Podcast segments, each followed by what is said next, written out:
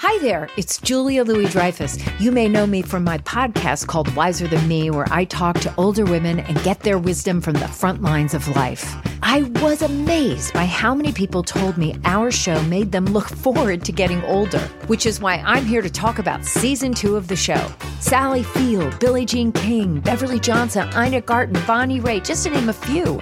All hail old women. Wiser Than Me season two is out now from Lemonada Media. This is Merriam Webster's Word of the Day podcast for January 11th. Brought to you by the new Merriam Webster's Advanced Learners English Dictionary, designed for students and teachers of English as a second language. Learn more at learnersdictionary.com. Today's word is toady, spelled T O A D Y. Toady is a noun that means one who flatters in the hope of gaining favors. Here's the word used from an article by Mike Tupa in the Bartlesville Examiner Enterprise. But Stan and his toady never actually laid a finger on me, and the threats ceased as mysteriously and suddenly as they started. We can thank old time toad eaters for today's word.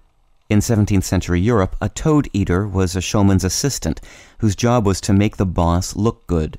The toad eater would eat or pretend to eat what were supposed to be poisonous toads.